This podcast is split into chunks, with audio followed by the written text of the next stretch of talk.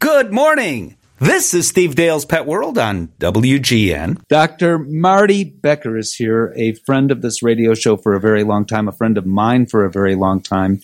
Dr. Becker, you began this thing called Fear Free. We'll talk about what that is in a moment. Beginning something new in any profession can't be easy. So you came up with this new idea. You said, this has got to work you sold the idea to veterinary professionals, to industry, now to pet parents and dog trainers and uh, boarding facilities. The list goes, uh, pet sitters. The list goes on and on and on. Did you ever think, and it's all around the world, did you ever think that that would happen? 100% no.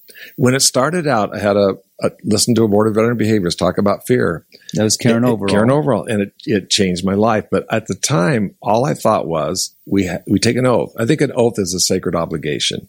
When you whether it's a religious oath, a military oath, uh, an oath to, to in marriage, and we take an oath to prevent or relieve animal pain and suffering. And the way she explained it, we were causing about what we're doing or not doing.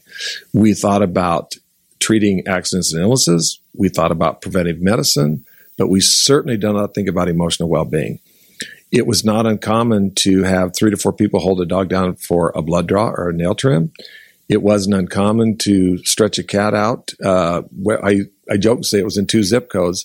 And I and I myself was doing it. I yeah. wasn't like I had some gift that nobody else had.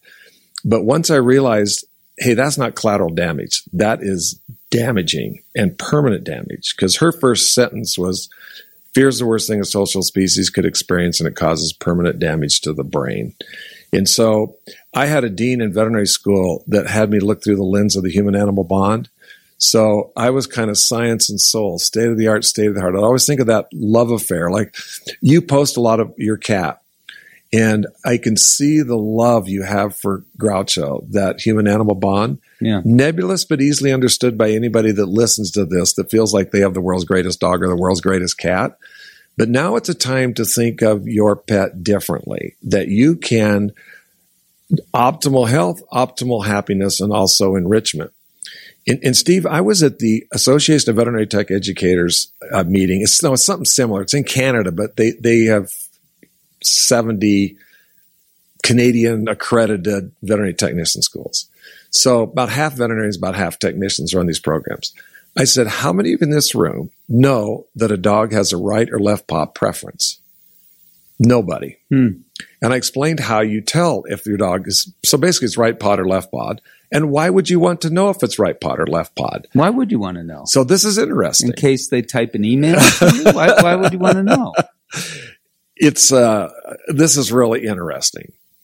How do you how do you know if a dog's right paw or left paw preference? So first, let me tell you a part to draw you in. Guide dogs for the blind. If that dog is right paw preference, 80% pass. If it's left paw preference, 30% pass. That's interesting. So why, why is that? So the right paw, it's so it's where the brain crosses. So the right paw goes to the left side of the brain. And the, the left side of the brain is the, the oxytocin, the prolactin, the phenylethylamine, that comfort you feel in, in a relationship, right? Let's just say. If it's left paw preference, it goes to the right side of the brain, which is fight or flight. So how are you going to know if your pet is right or left paw preference? First of all, when it gets when it gets up from lying down, usually it's first step. If it's if it's right paw, it'll take first step. Or take a Kong or some you know some Himalayan dog chew or something that's incredibly tasty and see which paw they hold it with. And so, if you were going to a shelter or if you were going to a, a breeder, you should probably get a dog with a right paw preference. They also have a right tail preference.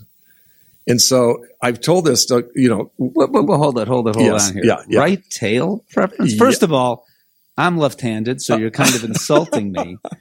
You're suggesting lefties are far less than than right and less intelligent. That same that same group asked me that. There was a couple of people that looked pretty stern, and I think what did I say? And they were saying, "Is this something with humans?" I don't know about humans. All right, dogs only have one tail. What so what do you mean by left what and right you will, tail? What you will notice the is, way they wag it. The yes, direction? they will wag more to the right or more to the left.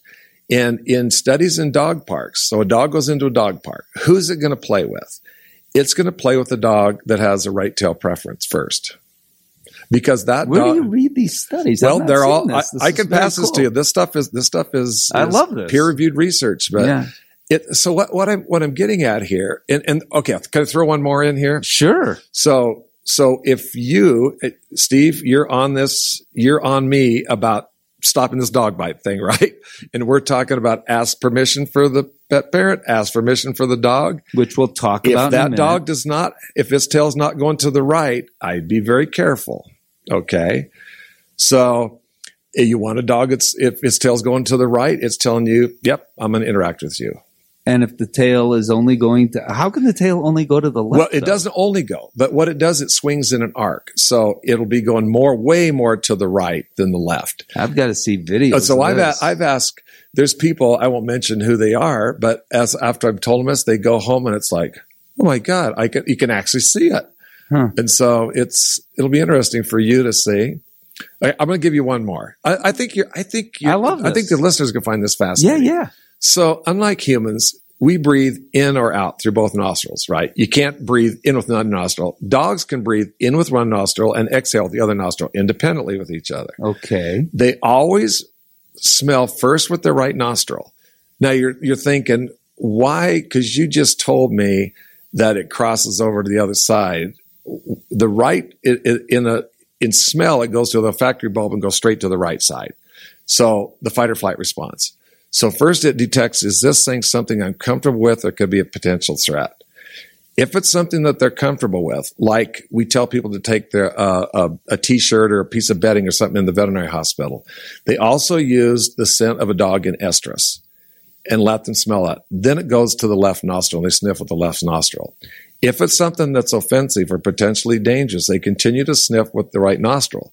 And what they used is uh, alcohol, and they used they had veterinarians that worked most of the day, and they put a Q-tip under their armpit, and they left it there, and they collected the samples from veterinarians working in a hospital all day, and that was very offensive, very risky for the dog. So it stayed on the right side of the nostril. Wow. So we're starting to learn more. I think science is painting in the numbers. Like we always knew if a dog come charging at you and they're snarling or things, right? But I never worried about. We had dogs that were gun shy and all stuff growing up, but never thought about that that was potentially damaging to them. Well, I learned a lot, so I'm going to get continuing education credit. Interesting stuff, but what we haven't talked about yet are dog bites specifically, and we will. Uh, and a new idea regarding dog bite prevention. We'll talk about fear free and how that may matter to you, these veterinary practices and veterinarians that are fear free certified. Why would you care? You should. And we'll tell you why when we come back on WGN. The one and only Dr. Marty Becker is here. We're talking about everything, I think, including dog bites. So, years ago, the American Veterinary Medical Association said, you know what, here's an idea. Let's minimize dog bites because it's been a problem forever that we want to see reduced. Having said that, most dogs don't bite. I mean, you consider the number of people that are killed by guns compared to dog bites, there's no comparison. Even the people that are killed by lightning strikes, there's no comparison. So considering how many dogs we have in America, it's but it's still you don't want it to happen to you and dog bites do happen too often, right? And to children. Yeah, especially to children. So American Veterinary Medical Association years ago said, you know what? You should really ask the person handling the dog, whoever's walking that dog, can I pet your dog? Makes perfect sense. But I thought about this. I think they're missing something. For all those years, we've been missing something. Why aren't we asking the dog?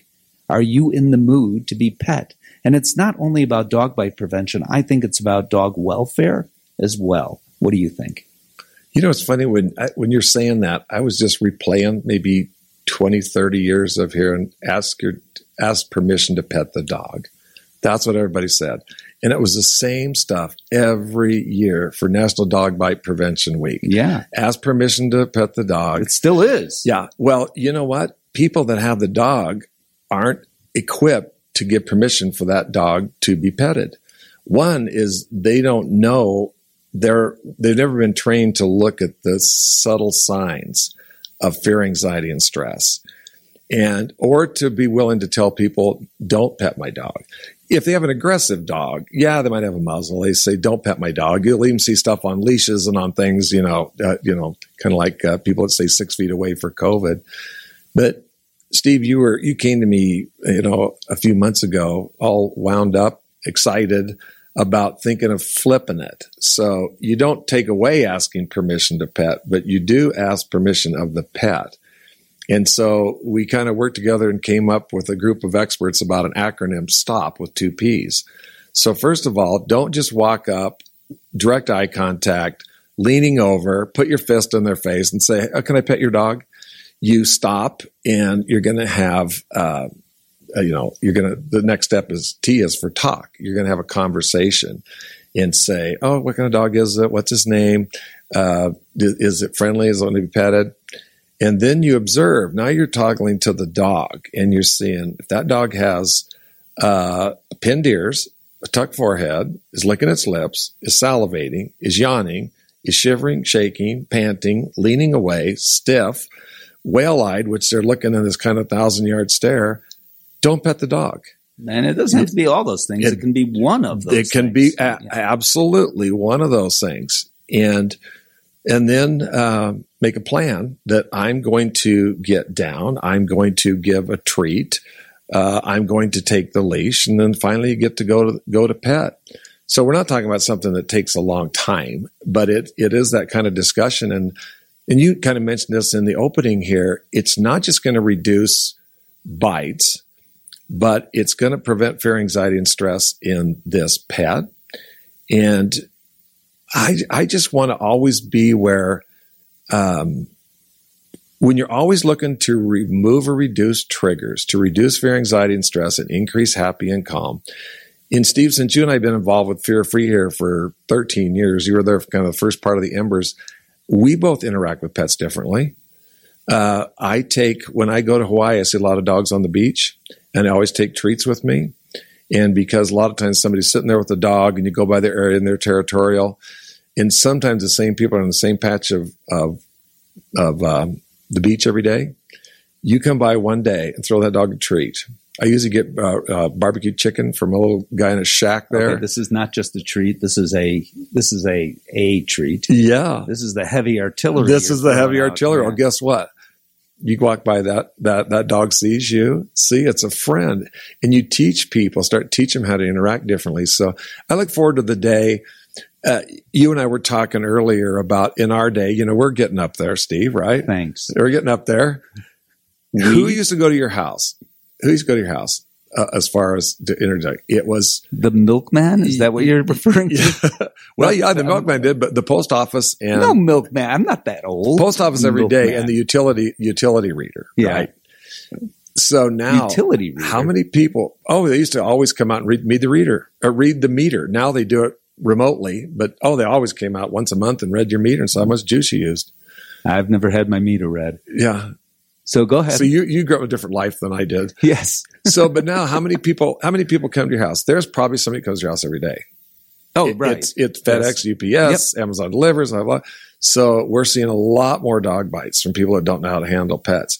And, and there's even, a lot more dogs yeah, on top even, of everything. If you else. look at dogs at UPS, there's a great thing on there. And some of these dogs, they love they the ones that give treats, these dogs just crowd around them and love them. But even there, there's room for improvement yeah. because most of them still come out with direct eye contact. And so, Steve, you've worked with board of veterinary behaviors to write books, and Fear Free is based on the bedrock of boarded veterinary behavior. So, I doubt these very many listeners know that there actually are a hundred of them, and there's 50 residents, which I found out the other day. So it's growing rapidly. Yes, but um, it's based in science. So it's based in science, but we're going to have pets that are healthier and happier and definitely have more enrichment. So we don't want them to be born retired. We want them to express their genetic exuberance. And and we're talking about a huge change, a paradigm shift in veterinary medicine. So at one point in time, since you allude to age, I'll talk about yours. in veterinary medicine, when you began in veterinary medicine, or actually this was before you began, I think, uh, it wasn't even thought that dogs and cats have emotions. I mean, it's hard for us to even put our heads around that today, but that's what veterinarians were taught. Just get the job done. The, the feeling pets didn't have feelings. That didn't matter. Now, anyone who's had a pet knows that that's not true. Later, science came along to demonstrate that they have the same brain chemistry essentially that we do. So they more or less have the same feelings we do. They may express them differently, but they have the same exact feelings we do as well. But veterinarians weren't taught that some time ago. I, am chuckling here because I've been called America's veterinarian because of doing TV, and then it kind of gets itself. America's veterinarian was taught in from 1976 to 1980 when I was in veterinary school that pets did not feel no, animals did not feel pain. There you go. And if they did, it was good because they were immobile. And so I don't know how thinking back, I'm thinking, you know, you step on a dog's foot and it cries out. How could you, people have you, thought that? You dehorn yeah. a cow and it cries. You brand them, they cry out. I mean, I don't even know, but a professor taught that and it was perpetuated. And you mentioned these pathways. They have the same neural pathways for pain, the same kind of brain chemistries, and it keeps getting more and more about the, the science kind of painting in the numbers of what we've experienced or intuited it. Um, Steve, on your national radio show, how many times have you talked to somebody who's calls in because their pet is mourning the loss of another pet, mm. or somebody is sick and the pet diagnosed this because it was noted to draw near. I mean, thousands of stories, sure. right? So now they're not wackos, but instead it's you know they join up you know millions of people that have had the same experience or look at the same science behind it. All right. Well, I want to talk about what fear free is and how it's made a difference in not only veterinary medicine, dog trainers, pet sitters, dog walkers and all over the world as well. You're shaking your head. Yes, but boy, oh boy, I've I've been in this industry a long time. I don't think of anything that's happened that has inspired so much change. Uh, we'll talk about that change when we come back on WGN. It's my honor to say I've co authored a couple of stories for Psychology Today with Dr. Marc Bekoff, an ethologist who is famed for the work he has done on several different topics. He's written literally dozens of books, mostly about understanding dogs. His latest, Dogs Demystified, an A to Z guide to all things canine forward written by Dr. Jane Goodall. In fact, when I interviewed Dr. Goodall, she once told me that the most amazing creatures on the planet, she believes, are dogs. I wonder what Dr. Bekoff thinks about that. We'll also talk about play with Dr. Bekoff and the importance of playing with dogs. It turns out to be uh, something that he has studied, not only play in dogs, but play in various species on the planet. Why do why do why do we play? Why do dogs play? He actually knows the answers to these things and I'll ask him the questions next week on Steve Dale's Pet World. Here he is, Dr. Marty Becker. In my life in veterinary medicine, I don't think anyone has been as impactful. And it's not only what we're about to talk about, which is fear free, but you said a long time ago, there's this thing called the human animal bond. You were not the first to say it, but you were the first to popularize it. And you were the first to say, there's science behind this thing. Now, all these years later, we call them fur babies, right? You God. know, they're members of the family. Yeah. It's, it's amazing to think back of uh, the veterinary career of coming in and wanting to be a dairy practitioner, changed the first half hour the first day because of Leo Bustad, who did coin the term the human animal bond. And he was also the first person to look at the human animal health connection, really. There was others along with him, R.K. Anderson and other people and the, the co-founders of the Delta Society. But I, I, just still can't believe it took that long. So that's, I graduated in 1980 and it takes clear till, uh, you know, 2009, 30 years later, when a board of veterinary behaviorists starts talking about fear and how fear is the worst thing a social species can experience and cause permanent damage to the brain, Karen Overall did a brilliant job in this because she talked about behavior produces physiologic response, so behavior is medicine. Fear is caused by something painful or something disturbing. She described uh, a syringe in a veterinary hospital. What's the pet see when I get a blood draw? When I get an antibiotic injection, which stings, which I get Cerenia, which is a drug used to prevent vomiting, which stings a lot or I get a vaccination, all painful. Now, guess what? When I see somebody coming with a syringe, that's disturbing. And then she went on to talk about animals are the equivalent of a one year old child. This is where she really got me. I can remember this clear as day. She goes, they are, take a one year old child and an animal. They're taken against their will for health care. That mm-hmm. was how she described it. Yeah. Number two, they have zero idea why a procedure benefits them. I'm at a veterinary emergency clinic today, and a dog that comes in and having a catheter placed, which it hurts. How does that benefit me? How does examining this wound from this dog bite, or got mauled by these dogs, benefit me? How does this injection, this antibiotic, benefit me? Number three, they can't anticipate or expect the relief of fear, anxiety, and stress or pain, even if it's moments away. Like if we go in with something, we know uh, my wife recently uh, got thrown off a horse, and so she goes into the doctor. They're going to examine this hip. They know she knows they're probably going to do about you know 15 seconds worth of rotation, and it's done. I'm going to be here 30 minutes, and we go home. Well, they don't have that that comprehension. And finally, and most importantly, they can't flee the threat. So I was talking to somebody today that went to a theme park and they they decided everybody else went on the roller coaster, they didn't go. They fled the threat. Mm-hmm. If you don't want to go to Halloween spook house, you don't go. If you didn't want to get a COVID shot, you didn't get it. But pets are taken against their will for uh, let's just call it health care. So now it's just a movement to look at every animal with both their physical and emotional well being. That's what it is a, a, a paired, I guess, a paired approach. And you said, as a part of all this, that we're even going to keep an emotional record. So when my pet goes to the veterinarian, yes. veterinarian indicates, oh, uh, they complained of stomach issues or yes. GI issues, yeah. or these are the vaccines the pet yeah. got. Now there's an emotional record, yeah. and veterinarians are doing this all over the world. Yeah. Well, I love I love in social media how you document uh, Groucho's visits to a fear free practice and what they do is, um, and you know, I love corny Steve, so you're probably going to go, you're really going to groan on this one. But what you do, so you do put down the temperature, pulse, the respiration, the weight, what the vaccination history is, what the signalment is that had, you know, bloody diarrhea for three days. But on the other side, we put down where did the pet want to be examined? It was if it on the floor was that good? Was it in half of the cat carrier with a blanket covered it? Mm-hmm. Uh, did it have any preference for males or females? Did it prefer the room being uh, darkened with indirect light? Did uh, did it do better if we examine it from the head backwards or the back end of the pet forwards? What treats did it like? Did uh, was there any uh, adverse thing with pheromones, or was there, were there any instruments that it was particularly fearful of, like an otoscope?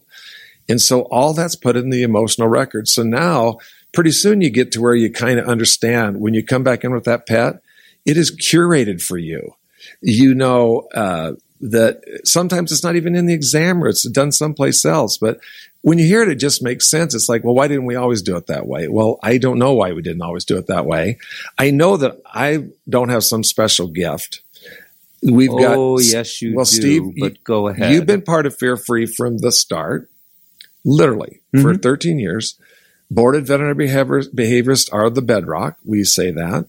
We've got 12 uh, boarded anesthesiologists. Uh, as far as just that innate thing of animals, Temple Grandin is has taken a special interest now in dogs and cats. So this this person that transformed the animal, uh, the, the, the industry related to the treatment of cattle and swine and things like that, mm-hmm. is now turning these superpowers to medicine.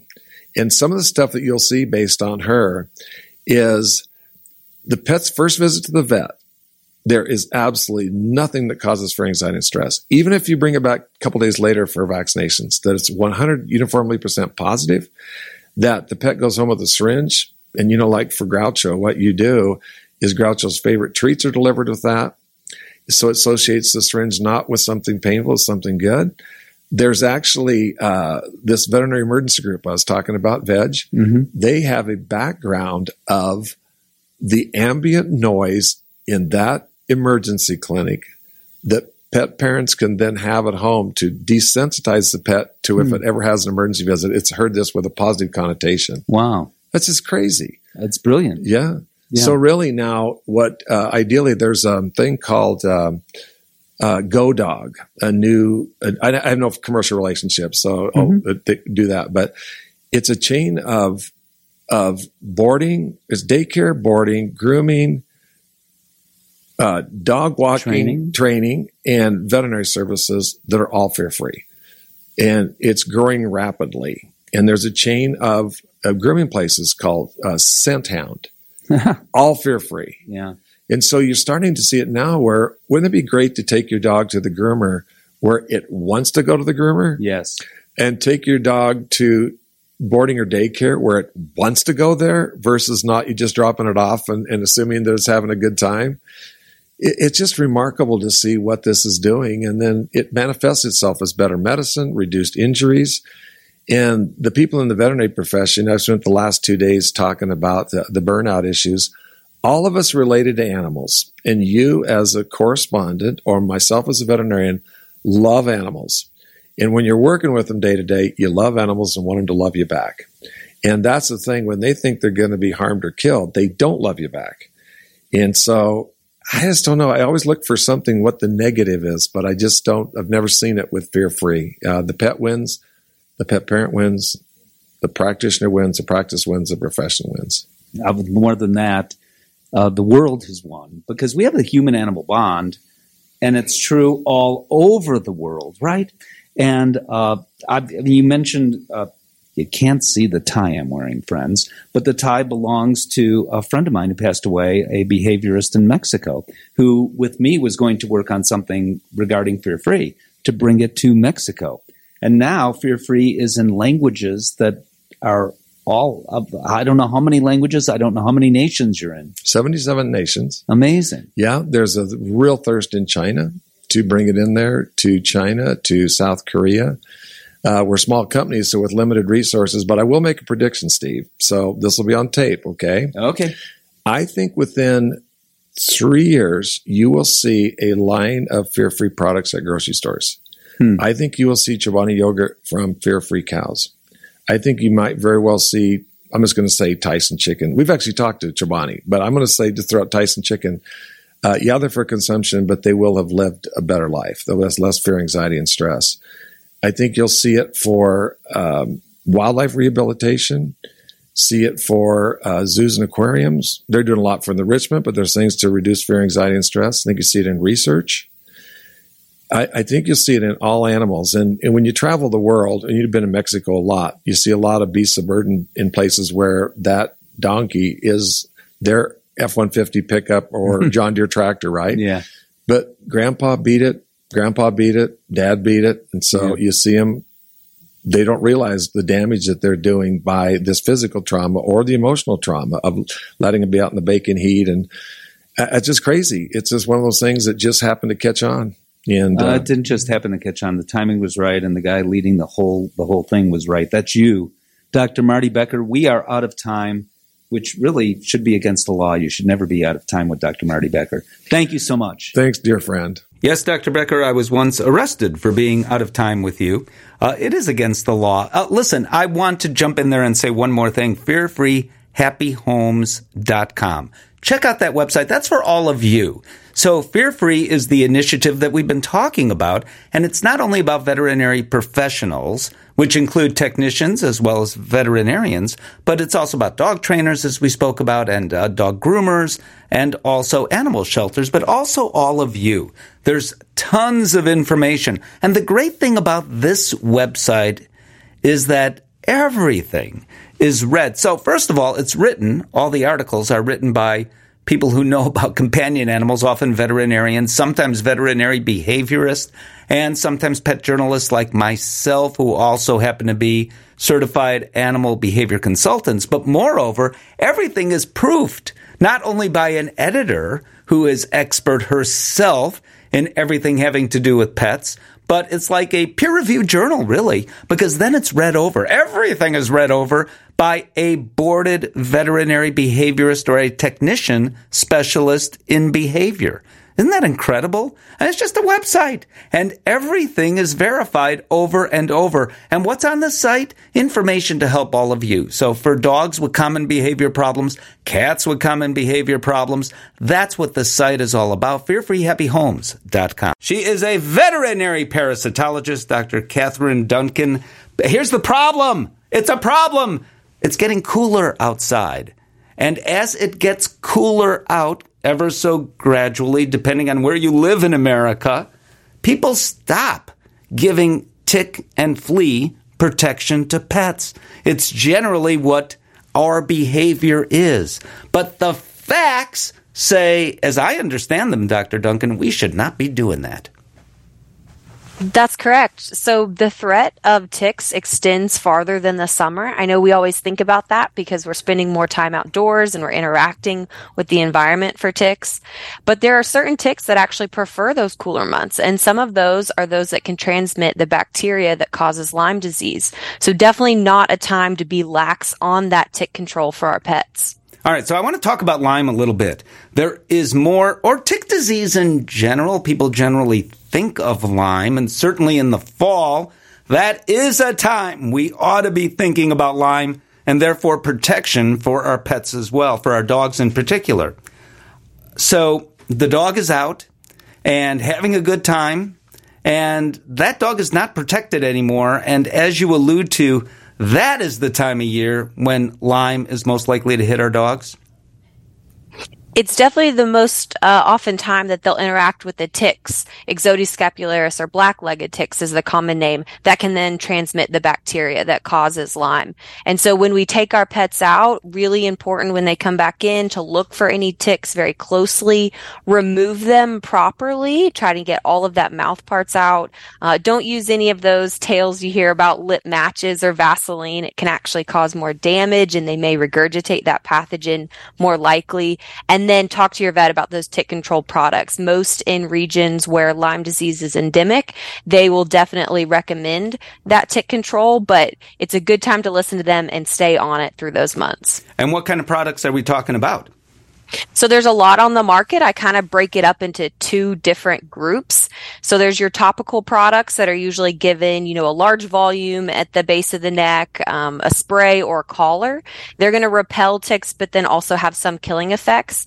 And then there's a big drug class that actually are given orally. An example of this is a product called Bravecto. And so these are going to kill those ticks before they get that chance to transmit those pathogens typically.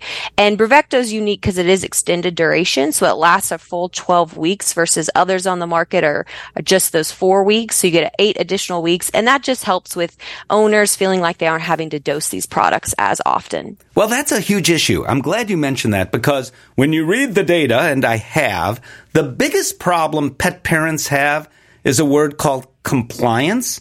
We forget to give the product. So if the product lasts longer, and I know Bravecto also comes with little reminder stickers you can put on your calendar. And there are other ways. There's an app, I even believe, that if you are tech savvy, that you can use to remind you to give the product. But the the biggest issue, as I understand it, is has nothing to do with the product working or not. It's just us remembering to give it, and it's not going to work if we don't give it. That's exactly right. We always say the best tick control product is the one that's given regularly. Yeah, exactly. All right, so let's talk about fleas a little bit. Again, as we move into cooler months for much of the country, depends on where you live, people think, okay, those little buggers, they're not happening anymore. And I'm not even talking about the dead of winter. I'm talking about moving into the fall. Fleas don't care, do they? Fleas actually like a warmer environment, but that temperature there is a range. So you typically see the biggest flea issues in the southern United States. And if you're living in those regions with the summer that we've had and what we're predicting to be a warmer fall as well, those fleas are likely to stay out longer before they go into some sort of uh, hypobiotic pupa stage where they're going to wait and come back out in the spring. So definitely a good idea to stay on these products through that time because they may be out longer longer than normal. One point I also want to make people go to a pet store very often and say, oh, yeah, that product looks good because it's on sale, or that product looks good because I could reach it. The other products are way up there. How important is getting veterinary advice to ensure that the product you choose covers the tick disease that happens where you live? It's very important. So different ticks are in different regions and they carry different pathogens that could cause diseases. So talking to your vet about what's in your region is honestly one of the most important things when they are then helping you pick that product. I always talk to my vet about what I want to use solely because I trust the regulatory agencies that are approving these products. And so going to a veterinarian who has that knowledge gives me that peace of mind before I use that product on my pet. Well, I would think if you're asking your veterinarian, as you just suggested, you're kind of talking to yourself.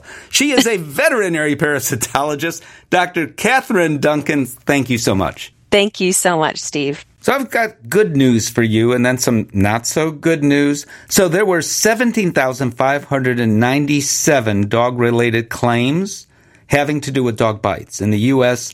in 2022. That's actually down. For the first time, the numbers went down in well over a decade, about 2%. So it's not hugely down, but it's down from the previous year in 2021. But here's the news that's somewhat disconcerting to me as I dug into these numbers just a little bit. The number of claims since 2003 has gone from 7,359 I'm talking dog bite claims to 17,597 that I just gave you. That number way exceeds the percent increase in the number of dogs. So, yeah, certainly since 2003, there are far more dogs living with us than there were back then. But this number doesn't correlate. It way exceeds. Now, it begs several questions. Uh, back in 2003, maybe not as many people claimed in dog bites on their insurance policies. I don't know about that. Uh, but I do know this that there are reasons for concern. What are they? What's going on? Are there more dangerous dogs among us than there were back in 2003? I would suggest yes, for a variety of reasons that I just don't have time to describe right now, but I do answer yes. Most dog bites are preventable. All experts say that. So are we not doing as well as we could or should be doing at understanding how to prevent these dog bites? And to that, Actually, I say yes with an absolute yes as well. Both topics I will be talking about on future programs right here on Steve Dale's Pet World on WGN. Talk to you next week, bright and early.